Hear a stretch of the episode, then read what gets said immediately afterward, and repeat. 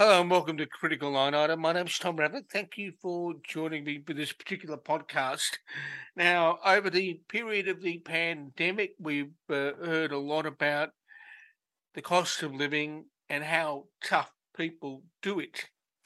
But even prior to the pandemic, this coronavirus thing we've all gone through, there is a phenomenon that has occupied my guest over a long period of time, which is a thing called wage theft. You know, how employers uh, have gotten away with um, paying their staff the minimum possible uh, and not being held accountable for it. Now, Ben Schneiders is, is my guest today. He's an investigative journalist with The Age, and he's written his first book, which um, I know can be a real pain when you're giving birth to one of these things. Uh, it's called Hard Labour wage theft in the age of inequality. And then Ben uh, Ben joins me now to talk about the issues, the book, and the process of writing to some extent. Ben, thank you for having me. Uh, thank you for joining me today. Uh, well, thanks for having me on, Tom. It's great. Now, uh, a book is a bit like you know entering a entering a home, entering a house through the front door. Um, and and entering and, and looking at uh, issues like wage theft, uh, it, it's a bit the same. When did you first begin to to open the door to this this whole universe you've written about? Yeah, well, in my in my day job as a um, as a investigative reporter, and before that, an industrial relations reporter, I've been writing about this area for the best part of 15 years. The, industrial relations, that is the world of work, um, the Labor Party, um, unions, employers, that kind of thing. But really, in terms of issues around wage underpayment or what's become known as wage theft, probably started in about the middle of the last decade, around 2015. I started writing, started getting an interest in stories to do with um, really abuses of temporary migrant workers in Australia, in particular um, Chinese language speakers, and separately work looking at um, underpayment in retail, supermarkets, and fast food. And from there, it's really been six or seven years of pretty regular um, reporting uh, to do with that. That's looked at wage theft across the, I guess, the low wage um, economy in Australia, and it's taken in a whole lot of issues around both temporary migrants, Australian, largely Australian-born employees, and issues around insecure work, whether it's a gig economy, casualisation, you know, um, and corporate structures as well. That's that's a large part of, of all this. How how employment or how how, how business is organised, um, and how that affects how people are paid and what entitlements they can get. Can you remember the first story that opened the issue up for you? Well, I was really working on on this story, and it, it ended up being called um, the it was headlined Black Jobs. Now, I, I, I got to know someone who was a um, a researcher at, at a at a trade union. Um, was then called the National Union of Workers. She'd been a Taiwanese um, migrant in Australia, a temporary migrant, and had been exploited herself. She was then employed by that union. I got to know her and we got talking, and she pointed me in the direction of how people are employed coming to Australia. Essentially, it was a range of Chinese language websites and job boards. And just through using at first Google Translate, you could see that the vast majority of jobs were paying significantly below uh, the minimum wage, that many of the jobs had conditions that were unlawful um, and practices that were unlawful. So that started many months of work working with um, Sherry, her name is Sherry Huang. And but then I also engaged um, some students from Monash University, um, uh, three Chinese language speakers who, who from um, I think mainland China and, and maybe Taiwan, and um, they got we got to work working through the best part of from memory I think it was more than a thousand job ads. So I kept a spreadsheet recording what the where you could what the pay rate was. We'd ring some of the the employers and the middlemen uh, who again were language speakers, Chinese language speakers. And from that, um, you know, one of the students um, asked a, a middleman, um, well, what is this kind of job? And he said, I'll just be very clear. This is a black job, i.e., you know, it's an illegal job. And that was really, this is a really common thing. And in the end, I could, you could do an analysis looking at the pay rates across all these jobs, and they're across nail salons, cafes, manufacturing, construction, the whole the whole kind of low wage economy in Australia. Eighty percent of these jobs were, were paid unlawful rates, and that that was a staggering um, uh, figure for me. Um, and from there, you know, you, you, interviewed a whole lot of workers. You kind of get into it, and and it's a very seedy world. Um, there's there's you know basically you've got people controlling labour who, you know, in a legal sense, barely exists. They've got a mobile phone. They get a kickback or a cut from all sorts of directions. They can threaten people. They can coerce them. Um, people typically quite often want to stay in Australia to move from some sort of temporary visa into a um, a more permanent role, um, and that that's held over their heads by by this middle middleman. Um, and so you, you see this whole, I guess, you know, illegal, unlawful, um, low wage economy that's preying on people. And this wasn't just on the margins of the, the labour market, although it is to some degree. But you've got at any one time, particularly pre-pandemic, and it's going to come back pretty soon, up to up to a million people in Australia with with temporary work rights. Many are students, but there's there's a large cohort of backpackers, um, and the extent of, of wage underpayment and exploitation among those workers is through the roof. Further future studies were done by academics and um, one commissioned by Unions New South Wales, which found very similar results sort of 70, 80% of, of temporary visa workers in the on these kinds of websites or these kind of arrangements were being unlawfully underpaid. See, the picture you outline is particularly uh, concerning, worrisome, but also um, there's something else that is interesting. People know where to find this information if they're looking for it, right? Mm, yeah, absolutely. Um, the immediate question that arises is how do authorities then firstly detect it Secondly, deal with it. And thirdly, find a way of uh, um, ensuring the likelihood of similar kinds of schemes is minimized?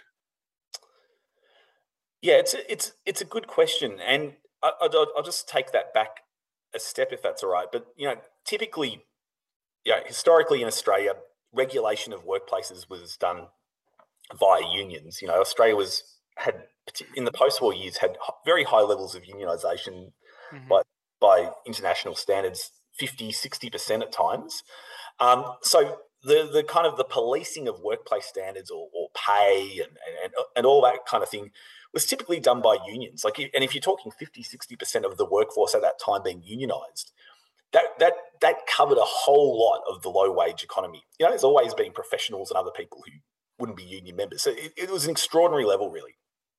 So, but what we've seen since the 1980s onwards is a kind of a, it's a kind of a, it's been a gradual process, but you know it's been a process of deunionization, and there's a variety of reasons for that and a variety of uh, influences on that. And so we've gone from about about half or so in 1983 to, to sort of more like 13 or 14 percent of the workforce. So there's a whole lot of the that informal regulation has gone in its place from um, at a federal level at the end of the work choices period, the, the Howard government laws that were widely seen as anti-union, they introduced uh, an entity called the Workplace Ombudsman, and that played that enforcement role um, on a pretty limited scale. That's that's evolved into a regulator called the Fair Work Ombudsman, whose job is to go out and police workplace standards. So you've got now a, a much diminished workplace um, informal workplace regulator, the trade union movement, and you've also got sort of running concurrently a, a relatively small um, regulator, the Fair Work Ombudsman. Now, the Ombudsman, at first in particular, its focus was as much an educational function. It wanted to work with employers, it wanted to educate them about the law. It, it wasn't seen as a, an aggressive regulator. And so over time, the level of kind of, I guess, um, big stick enforcement of workplace law has been barely existent. It's, it's, it's essentially like the Wild West out there, where it has been in a lot of these sectors, whether it's it's hospitality or horticulture or you know bits of construction, you know, it's what it, anything goes kind of thing. So there's hmm. just there's there's an absence of informal and formal regulation, and to to to a large extent that that's still the case today. There's, there's been no increase in in, in union coverage, uh, it, it, you know, after the pandemic or whatever. Like we're still at very low rates of union, unionization. The ombudsman's taken a more aggressive approach to regulation, but it's still it, it still doesn't take many cases to court. There's still you know, um, it's still kind of got a, a collaborative, cooperative um, relationship with business, which on one level makes sense. But when the extent of the problem is such that you're seeing such vast amounts of wage theft, it hasn't been a it hasn't been a, an approach that's resulted in a change in behaviour, which I think is what what we, what we really need to see here. You can't have widespread flouting of the, the law, like then the laws become next to useless. And just as by way of example, like surveys by the Ombudsman show that in industries like horticulture and hospitality, which are probably the two worst in Australia, surveys show that sometimes that 50% or more of employers are breaching the law. Some of that might be minor, but much of it is to do around wages and entitlements and the like. So just widespread issues with, you know, and, and so there's a real problem there with the regulation of, of, of wages and conditions in Australia. Now, when you mentioned that the the regulator isn't overly aggressive and there's not a lot of action being taken, uh, in your work, have you found anything that would suggest uh, anything that's come to your attention that would suggest that there's been some form of regulatory capture by employers along the way? It's a good it's a good question. I, have I've tried to wrestle with this, and I'll, I'll just um, and, and, and one thing that I've um, one thing that was very interesting is I got to know a lot of, um, in particular, chefs who are here on temporary visas who who experienced really significant underpayment and also really significant mistreatment quite often, and that that often was their main beef. You know, was how, how they were treated by people and how they were abused and how they had their visa status held over them. Now, their assumption, they, they, they might have come from, you know, the Philippines or, or bits of Latin America or wherever. Their assumption was that, that they would say to me, the ombudsman's being bribed. This is what's happening. You know, like they, they come from a, a countries that were, you know, far more kind of like overtly corrupt than Australia. Yeah. And so their assumption was there must be a kickback. And I'd say, look, I really don't think that's the case. Like it's, you know, there's, there's of course there's, there's corruption in Australia, but the issue here with regulation in Australia is that it, it it's an ideological or, or, or just a different approach to regulation to you know i think how people think that regulation should work um, or, or, or, like you know that it should be about enforcing the law. It, it's a, it's a kind of a cooperative model like and it's set up that way. That, that that's the practice. Now is that is that capture by employers or is that just kind of you know a, a worldview and, and, an approach to regulation that they're that they're that they're enacting, and it, it has changed over time. It's become less like that over time, um, just because of the extent of the um, the wage theft. Because there was a there was a cascading um, impact from all this as more and more um, companies were reported or exposed for for for underpaying their staff, and there was there was obviously some, a lot of work by me, but some of my colleagues like Adele Ferguson with 7-Eleven, also, you know, other media, there was this, became a big, big kind of national um, issue. Then you started to see big corporates, you know, have to self-report. You know, like some of the biggest companies in, in the country, there might be a tip-off. They they do the due diligence, and it, you know, there's significant underpayments from like the Commonwealth Bank, um, from Woolworths. There was a range of big companies, universities, um, even the ABC. You know, so you, you started to see this cascading effect where it just it was as if like wage theft had infected much of the economy, from like the smallest um, cafes to the biggest, you know, the biggest companies in the country.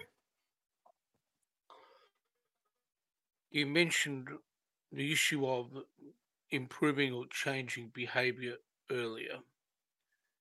Um, and I'm given my background, uh, I've sort of looked at the world of accounting, corporate reporting, and corporate governance over almost 30 years. um, to the possibly to the detriment of uh, other things in life. um, yeah, being a nerd isn't always good, but see the the question I uh, continually plagues me when I look at regulation. I'd be interested in your insight, particularly from the IR side, is what what is it that needs to happen in order to improve regulation? Is it a case of upping fines for companies? Is it a case of, you know, ending up with some of these characters behind bars um, and being being you know held up as an example? You know, the sort of the, the head on head on spikes. Uh, how do you improve the behaviour of people that, that, that, you know clearly um, exploiting vulnerable individuals that are wanting to uh, have a better life in this country? Yeah, again, it's it's it's a really good question, and it, it's it's not it's not an easy one. Like they, they have, and we've seen this in Australia. We've seen both at a state and federal level a very big, um, oh, shit, sorry, um, a very big in, increase in fines, um, very large penalties for underpaying people, and even in two states, we've seen um, wage theft made a criminal offence in the last year or two, both Queensland and Victoria. There was even a proposal by the Morrison government to make wage theft a crime as part of its package of reforms in um, in 2020 from memory. Um, that was part of an overall package. The whole thing didn't get through, so that fell away. But we, we got to a situation where you had, um, you know, a, a, government from the conservative side of politics prepared to make wage theft a crime in Australia. Now, that was something that was been unthinkable four or five years ago. Now, I think your question really is is broader than that. You can do all that, but doesn't make a difference. Now, that that's that's that's that's a sixty-four million dollar question, really. Um, um, you know, it's it's it's hard to know, isn't it? It's hard to know what changes behaviour and what doesn't.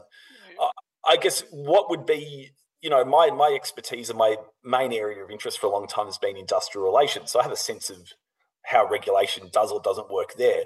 Yep. But for someone like you, it's almost a question: Are there regulators in Australia that that work well? Um, like we've seen the the cascading scandals around banking and you know questions around ASIC and a whole lot of different regulators. My perception of it is that it, it hasn't worked particularly well anywhere, but I could be wrong. Um, but you know that that that's a big question. Um, I think the fines and the penalties are important. Like it was clearly too lightly regulated, too lightly enforced, and the penalties were were too weak to to provide a deterrent. What that should be or what shouldn't be, you know, they they they're really good questions. But there's also another problem with the, the, the question I asked you, and that is you can penalise those that operate to some extent in the sunlight that are more visible, that have a corporate structure. yeah and all of that. And what do you do when you've basically got people who engage in labour trafficking of yeah. some description, which is precisely what you're talking about when you're talking about the sort of the black economy in terms of employment. Yeah, I, I, you can imagine for like companies with a with a reputation and um, uh, you know a structure and, and, and all sorts of different kind of pressures that um, you know, this would have an impact, these kind of laws. There's also been labour hire regulation in, in several states, including Victoria, which is to, to try to kind of like encourage more reputable operators. Uh, from, you know, anecdotally, from what I hear, it's been a pretty mixed picture in terms of how much difference that has made. Again, I, I, I couldn't say much more than that. Like, it's not something I, I'm, I'm, I'm across uh, in, in, in great detail the, the relative performance of labour hire regulation. But um, yeah, no, they're, they're, it's regular. It's it's clearly very it's clearly very difficult to deal with these issues, and you've also got um, as you as you kind of alluded to earlier, there's a lot of interests that are pretty very happy with the status quo. It's it's it's a good way to to to to do business, like to be able to, you know, utilize cheap labor. Um, what you need is is kind of a lifting of of standards. I, I, I think regulation on its own won't get you there. I think I think you know whatever their their faults, I think that you need um, you know a, a much stronger labour movement would help probably immeasurably more in in in lifting lifting standards. That kind of informal um, informal networks, that informal pressure. Um, that that's something that that's proved to be quite effective. You see you see really quite different pay rates for people who are union members and non-union members for doing the same work. You know, you, you, you see you see less wage theft. There's all those kind of things that that happen, um, and that's you know is that regulation. It's it's kind of an, it's it's a more informal system of lifting standards than just having a government regulator to do that work. Um, now, there's a whole lot of ways you could that you could um, change workplace laws to encourage more unions. But again, this is something that really cuts against the grain of the last 40 years, where the the, the trend has been towards um, to suppress um, the power of labour unions. And d- don't get me wrong, there's there's been a lot of issues with how a number of unions have operated over the years. There's been a, there's been a lot of problems, and there's a lot of valid critiques of that. But there's little doubt that on a on a macro level, they have a they have a they have a significant influence on on wages and conditions in a way that probably far outstrips what role a necessarily independent umpire would have, you know, um, versus an advocate for the interests of, of low paid workers. I'm uh, very conscious of time, but it would be remiss of me to not ask about the craft that went into putting uh, the book together. Now, uh, when somebody picks up a book, they see it from start to finish. Yep. Where did where did you first begin to write hard labour? Yeah, I, I had a couple of I had a couple of lengthy breaks from work, both in 2020 at the end of the pandemic, where I just needed to chill out really after homeschool. And I came up with the idea then to, to, to work on the book, and I did a little bit of writing, just and, and had a crack at writing a an essay almost on some of these issues. And then I then I parked it for the best part of the year, best part of a year. Although in the in the meantime, I got in touch with the publisher. But it was it took a lot of it took a lot of um, a lot of work. I spent a whole week with A3 pieces of paper um, before I started writing, mapping out an idea of what each chapter would look at, what I need to cover, and just just really staring at those pages. It was it was it was for me at least it was a very useful process to try to kind of organize my thoughts and to come up with what's not an like it's my first book. I'm sure no book is easy, but what wasn't a easy what wasn't a simple narrative uh, to, to, to kind of sketch out. You, you're going from the very particular, you know, like an individual case of wage theft to, you know, really broader a broader story about Australia's political history or, or economic history and, and the changes over decades. So I spent a lot of time mapping that out. And then once I did that, that's when I started getting into the writing and, and started a discipline of trying to write a thousand words a day. And once I started, I was writing a lot more than that. Um, so I wrote the, the first draft of the book um, at the back end of last year on, on a break from my day job. Um, and then this year I've just been spent a heap of time doing edits and revisions, you know, getting edits back from the, the publisher, scribe, um, incorporating new information, you know, all the all the things that involve in that. It's it's a very time consuming process, as you would well know, Tom. Um, but yeah, hopefully, you know, the end result is something that you know is worthwhile has it scared you from t- going into another book reasonably soon? Um, I, I think I could write another book. Yeah, like I, am not, I'm really a masochist, but um, I'm, I'm not sure. Um, the, the, the key bit there is very soon. I think I need a break. Um, so ask me again in a year, and I might I might have forgotten um all of this. It's it's it's yeah. Um, and then I'll I'll probably do the same thing again and midway through to say I'm crazy, you know, like look at all the time I'm spending on this. Um, you don't, and, and, and, you don't do it for the money, obviously. Like it's it's it's it's yeah. it's a tough gig, but it's um it's been for me anyway. It's been really rewarding to be able to kind of um, you know doing doing journalism for um, daily journalism or you know or, or, periodic kind of journalism. You know, to be able to then coordinate all that or, or to kind of gather your thoughts and and and, and tell a, a bigger, broader story. I think has value. Um, it's not just sitting there in isolation. Here's this company that's done this, or this is what's happened to these people. Here's a broader story of changes in the Australian economy around inequality, around labour regulation, about labour history, and this is the result. You know, and then to pull that together as a as a bigger, broader story, I think has value. Um, and yes, I'm. I, I feel glad I did it. I'm glad it's now published, um, and I don't have to read it again uh, and edit it again. But um, yeah, that that's that that's been the pra- the process of writing. Okay. I've been talking to Ben Schneiders. Uh, he's the author uh, of Hard Labour, Wage Theft in the Age of Inequality, which is out now on Scribe. Um, ben, thank you so much for joining me. It's been an enormous amount of fun talking to you. Yeah, great. Thanks for having me, Tom.